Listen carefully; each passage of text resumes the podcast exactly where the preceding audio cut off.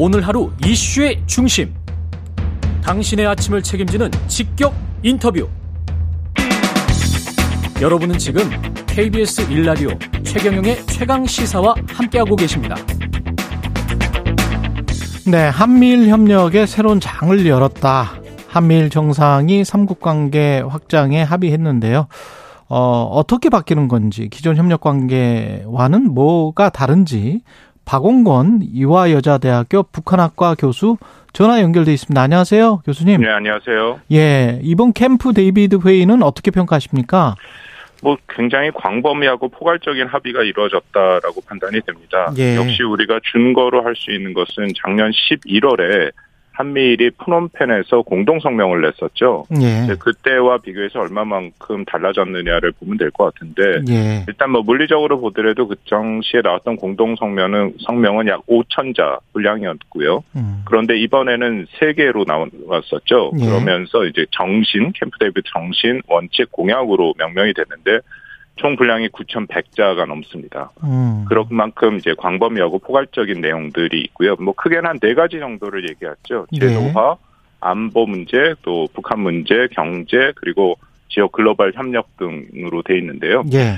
뭐 여러 가지 그 평가가 최근에 뭐 어제 어- 어제 그제 계속 제가 뭐 여- 여론을 보고 있으니까 예. 굉장히 많은 얘기들이 나오는데요. 일단 어 상당히 의미가 있는 것은 분명합니다. 뭐 음. 의미가 굉장히 많은데 그중에 한두 가지만 말씀드리면 예, 예. 첫 번째는 그 가장 핵심 중에 하나가 뭐 이미 그 회의 전부터 얘기가 있었습니다만 제도화를 하겠다라는 얘기가 계속 있었죠. 예. 그 부분이 이번 어, 확인이 됐는데 제도화의 여러 가지 중에 하나 가장 핵심은 한미일 정상이 음. 최소한 연 1회를 만나서 또 이 정상회담을 한다라는 것이 명문화됐죠. 예. 그거 외에도 뭐 다양한 장관들이 뭐 1년에 한 번 정도 만난다라고 얘기했는데 저는 이게 굉장히 큰 의미가 있다고 생각을 합니다. 왜냐하면 이 한미일 협력 중에 가장 큰 앞으로의 변수 중에 하나는 내년 미국 대선이거든요. 예. 그 미국 대선에서 현 구도로 간다면 현 바이든 대통령과 트럼프 전 대통령이 재대결할 가능성이 큰데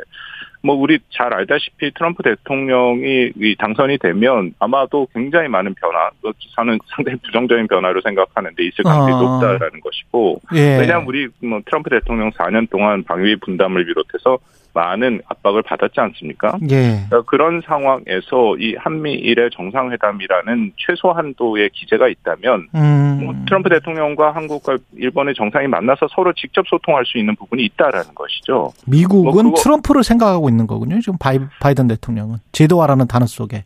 아니, 그러니까 제도화라는 것이 여러 가지 불확실성을 음. 줄인다라는 그런 의미가 있는 거죠. 그렇죠. 또 하나는 그렇죠. 예. 한국과 일본 사이 관계에도 불확실성을 줄일 수 있습니다. 아. 지금은 뭐 협력의 모습이 있지만 그간의 역사를 보면 한일 관계는 언제든지 좀 위험해 다시금 관계가 악화될 가능성이 있기 때문에 예. 그럴 경우에 늘 문제는 한일 간의 대화의 채널이 없다라는 것이죠. 예. 그런데 이번에 한미일 정상회담이 있다면 한일 관계가 뭔가 어려움이 있더라도 이 채널 안에서 얘기를 할 수 있다. 특히, 정상 간의 얘기가 될 수 있다. 일단 뭔가 돌파가 될 수 있는 부분이 있다라는 것이죠. 근데 전체적으로 이 제도화는 예. 한미 한미일 간의 관계를 어, 일정 수준 유지할 수 있는데 뭐 좋은 계기가 될 것이라고 생각을 하고요. 예.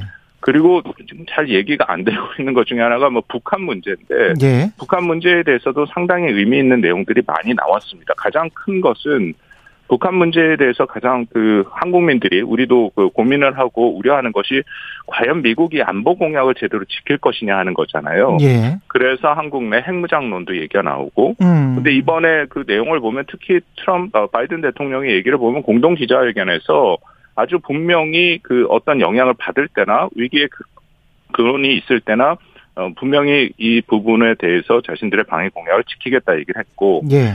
뭐 오늘 다 말씀드릴 수 없습니다만 이 한미일 이번 정상회담에 나온 많은 협의체 또 기재들 제도화된 것들을 보면 이런 그 방위 공약에 대한 우려는 상당 부분 해결할 수 있다, 해소될 수 있다라는 것이 어, 저의 판단이고요. 음. 하나만 더 말씀드리면 이게 굉장히 광범위한 내용들이라서 예, 예. 이 경제 분야에서도 상당히 의미 있는 경제 내용들이 많이 경제 분야 가기 전에요. 교수님 한 네. 가지만 여쭤볼게요. 그러니까. 예. 미국 입장에서는 앞서 국내 정치도 좀 하고 무엇보다 이제 중국이겠죠. 미국 언론들은 중국 이야기를 많이 하고 있으니까 그런 쪽에 안보적인 측면 그리고 우리로서는 네. 이제 북한과 중국과의 적대적 관계에 있어서 그 미국 대통령의 방위 공약을 재확인했다. 그런데 예. 이렇게 생각할 수도 있지 않을까요? 한미 상호 방위 조약이 있기 때문에 그리고 예. 그게 오랫동안 존재해 왔기 때문에 그러면 미국은 여러 가지로 나중에 이제 경제 분야도 말씀을 하시겠습니다만은 여러 가지로 미국은 얻어간 게 많은 것 같은데 한국은 진짜 뭐 티리얼한 어떤 구체적인 뭔가를 지금 얻은 겁니까? 아니면 레토릭을 또 한 번 확인한 겁니까? 그 분야에 대해서는 예. 뭐 방금 경제 분야를 말씀을 드리면 거기서 한국이 그 가져올 수 있는 이해와 이익은 예. 많이 있다라고 판단이 되고요. 예. 안보 협력 분야로 말씀을 드리면 한미가 동맹이 있긴 합니다만 일본과 같이 해서 한미 한미일 안보 협력을 강화할수록 우리의 입장에서는 북한에 대한 대비 태세가 강화됩니다. 음. 현재 상황에서 뭐가 중요한지를 우리가 판단하면 북한이 어제도 다시 미사일을 쏘지 않았습니까? 이런 상황에서 북한이 그 어, 부과하고 있는 이 실존적 위협을 어떻게 가장 효과적으로 대응하느냐가 굉장히 중요한데 예. 한미 동맹 외에도 일본이 같이 협력을 한다면 산술적으로도 두 개 국가에서 세 개 국가가 서로 협의해서 서로 협력해서 대응을 하는 거기 때문에 북한에게는 큰 부담이 되는 게 맞죠.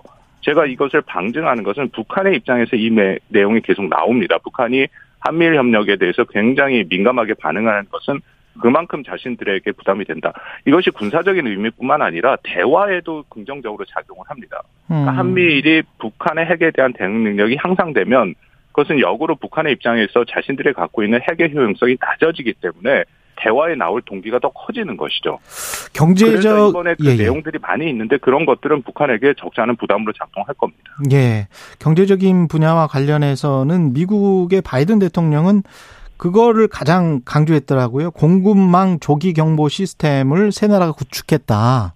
그게 네. 가장 큰 성과다. 근데 우리 입장에서는 사실은 가기 전에 IRA하고 칩스법과 관련된 뭔가 구체적인 게 이번에는 나왔으면 했는데 이번에도 또 안 나온 것 같아서 어떻게 평가를 하십니까?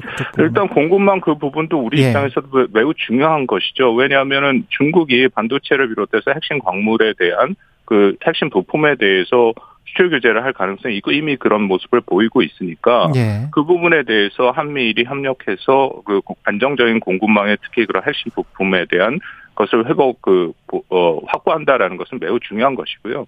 그거 외에도 그 말씀하신 IRA나 뭐 칩액트 같은 경우에는 뭐 문제가 분명히 있습니다. 저도 동의합니다. 거기에는 그 자유무역의 기본적인 정신이 위배되는 부분들이 있다. 예. 그 부분들을 근데 이번에 보면은 그것은 그큰 틀에서의 일부분들이고 예. 그 내용들을 보면 전체에서 나온 것들을 보면 예를 들어서 제가 말씀드린 가장 중시할 만한 것 중에 하나가 국제 표준 협력 강화를 하는 것을 얘기를 합니다. 음. 그러니까 기술 표준을 한미일이 예. 같이 만나겠다는 예. 것이죠. 상식적으로 새로운 첨단 산업, 특히 한국이 나가고 있는 반도체나 배터리나 그 외에도 뭐 AI를 비해서 굉장히 많은 것들이 있는데 거기에 대해서 한미일이 워낙 현재도 가장 선도 국가지 않습니까? 근데 이 발전에 기술 표준을 같이 만든 다는 것은 음. 결국 여기에 대해서 한국이 산업 경쟁력을 확실히 확보하게 된다라는 것이죠. 예. 그래서 제가 뭐 그 경제 분야에 굉장히 많은 얘기가 있는데 그 중에 가장 중요한 것은 바로 이 분야이다. 그러니까 핵심 그 신흥 기술 표준화 주도권을 확보할 수 있다. 이것은 우리에게도 굉장히 큰 산업에 뿐만 아니라 경제에 도움이 된다고 생각합니다. 그 중국은 어떻게 나올까요? 중국의 반응이 가장 어, 중요하죠. 그리고 예. 이번 그 전체의 그 회담에서 중국을 견제하고 또 중국 분야에 대해서 확실하게 그 문제 제기를 한 부분들이 분명히 있습니다. 특히 말씀드린 작년 11월에 프롬펜 선언과 비교해 보면은 이번에 중화인민공화국이라는 명칭이 나왔습니다. 물론 거기에는 그 어, 남중국해 이것은 국제 중재 재판소에서 불법으로 확실히 얘기한 거기에 불법성을 부각하긴 했지만 음. 전체적인 음. 내용을 보면 중국을 견제하겠다는 의미는 분명히 있죠. 예. 이 부분은 앞으로 또 한국이 풀어나가야 될 문제라고 생각하는데 한국뿐만 아니라 최근에 보면 미국과 일본도 중국과의 관계를 뭐 우리 흔히 말하는 탈동조화 완전히 디카플링으로 가지 않고 위협 축소, 디리스킹이라는 얘기가 나오지 않습니까? 예. 일정 수준 관리하려고 하고는 있습니다. 그렇기 예. 때문에 이 부분에 대해서도 한미일이 저는 협력할 수 있다고 생각합니다. 그때 바이든 대통령 최근의 발언이 가령 나쁜 사람들에게 나쁜 일이 닥치면 그러니까 중국의 이제 경제적 공공이랄지 지금 부동산 위기랄지 그런 거를 의미하면서 네. 그러면 나쁜 행동을 하게 된다. 이런 이야기를 했잖아요. 예. 그건 굉, 그러니 지금, 지금 교수님 말씀하신 대로 중국을 뭐 그냥 우리는 경쟁자로만 생각하지 갈등을 일으키지는 않는다. 이런 발언도 했지만, 예. 어, 상당히 중국 입장에서 봤을 때는 중국을 짓누르려고 하는 게 아닌가 그런 어감도 분명히 계속 또 보여주고 있거든요.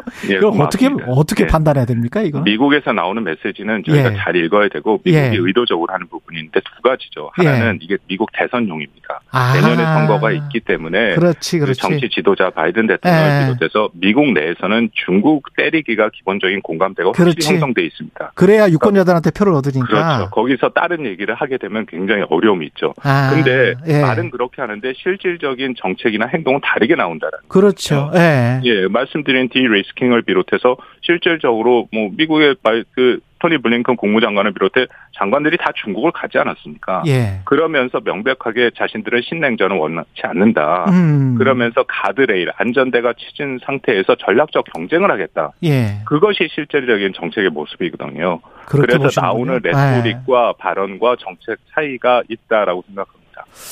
그렇게 됐으면 좋겠습니다. 네.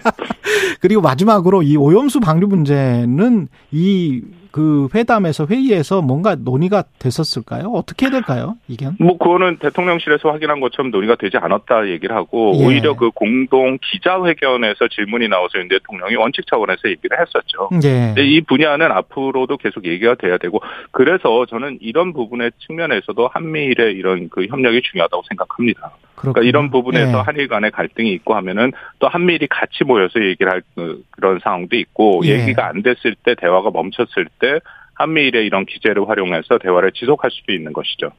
그러면 중국이 저렇게 반응을 하고 그렇다면 북한은 오히려 좀 숨쉬기가 뭐 좀 편안해진 입장입니까? 이렇게 되면 북중 북중러와 한미일 이렇게 대립구도로 가면 기왕 이렇게 된 바에야 자기들은 확실하게 붙는다 이렇게 될까요? 북한이 생각이 복잡할 수밖에 없습니다. 그 예. 틀에서는 한미일이 이렇게 협력하는 강력하게 협력하는 모습이 보이니까 예. 자신들이 중국과 러시아의 협력과 지지를 더 받아낼 수 있다라고 생각을 하겠죠. 그래서 어, 당분간 북중러의 협력이 강화되는 모습을 보일 수 있다라고 생각이 되는데 예. 근데 동시에 북중러는 아무리 협력을 강화하더라도 이번에 한미일 협력에서 보여준 수준에 절대 미치질 못합니다. 음. 그게 그들의 한계거든요. 예. 그래서 뭐 어떤 상징적인 그 의미나 정치적인 의미를 계속 부각할 수는 있지만 예. 실질적인 측면에서의 협력은 제한될 수밖에 없다라는 것이죠. 예. 예를 들어서 한미일은 이번에 어, 앞으로 공동 훈련을 뭐 단연 계획으로 만들어서 하겠다라는 얘기들이 그렇죠. 나오지 않습니까? 예. 예. 북중러는 삼국이 군사 그런 훈련을 할 수가 없습니다.